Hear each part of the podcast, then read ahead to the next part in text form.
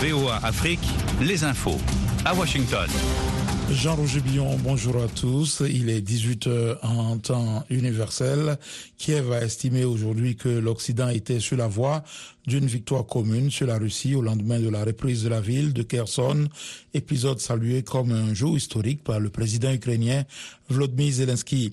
L'hymne national ukrainien a retenti dans cette ville du sud de l'Ukraine vendredi après que les troupes russes en furent retirées. Kherson avait été la première grande ville à tomber après l'invasion russe déclenchée fin février. À l'époque, très peu de gens croyaient que l'Ukraine survivrait, a déclaré le chef de la diplomatie ukrainienne Dimitro Kuleba lors d'une rencontre avec le secrétaire d'État américain Anthony Blinken en marge d'un sommet de l'Asie du Sud-Est à Phnom Penh. Le navire humanitaire Océan Viking a quitté le port militaire de Toulon d'où les migrants à son bord ont vécu vendredi un débarquement inédit en France. Parmi les 234 rescapés, 189 dont 24 femmes et 13 mineurs sont désormais dans un centre de vacances de la presqu'île de Jens à une vingtaine de kilomètres de Toulon, transformé en zone d'attente internationale. Dans une déclaration commune pour le plein respect des droits de ces personnes, plusieurs organisations dont l'Association nationale d'assistance aux frontières pour les étrangers, la Ligue des droits de l'homme ou le syndicat des avocats de France ont condamné vendredi la création de cette zone d'attente et la privation de liberté qu'elle engendre. Le président américain Joe Biden est arrivé en Asie ce samedi et a promis d'exhorter le dirigeant chinois Xi Jinping à maîtriser la Corée du Nord au cours de leur première rencontre en tête à tête au sommet du G20 la semaine prochaine.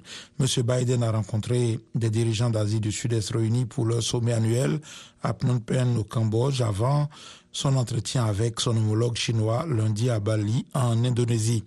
La rencontre entre les deux superpuissances intervient après que la Corée du Nord a procédé à une série record de tirs de missiles semblant se préparer à conduire un essai nucléaire qui constituerait le septième de son histoire.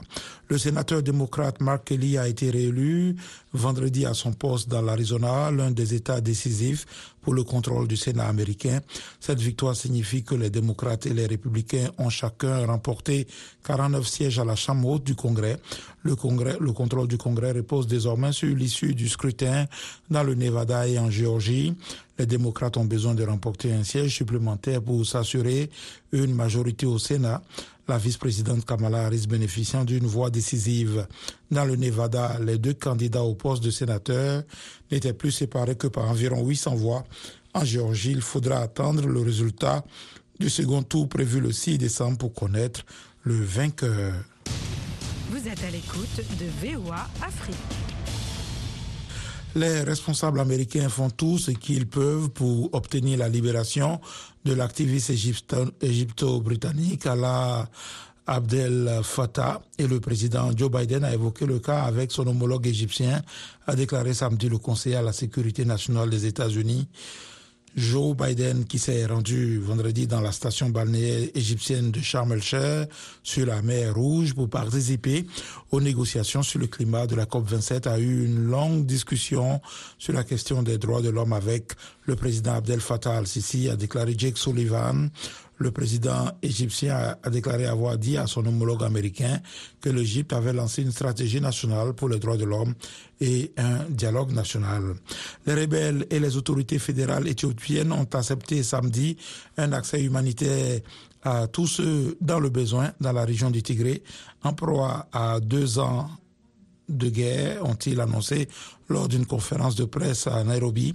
L'annonce a été faite en présence de l'ancien président nigérien Olusegun Obasanjo, médiateur de l'Union africaine, de l'ex-chef d'État kenyan Uhuru Kenyatta et de Mike Hammer, envoyé spécial des États-Unis. L'annonce fait suite aux discussions dans la capitale kenyane, Nairobi, sur la mise en œuvre de l'accord de paix signé le 2 novembre à Pretoria notamment le désarmement des forces rebelles, le rétablissement de l'autorité fédérale au Tigré, l'acheminement de l'aide. Et puis les premiers soldats kenyans sont arrivés ce samedi à Goma, dans l'est de la République démocratique du Congo, dans le cadre d'une force régionale est-africaine pour pacifier cette région troublée alors que les initiatives diplomatiques se poursuivent. Jean-Roger Billon, je vous retrouve dans une heure pour un nouveau point de l'actualité. À tout à l'heure.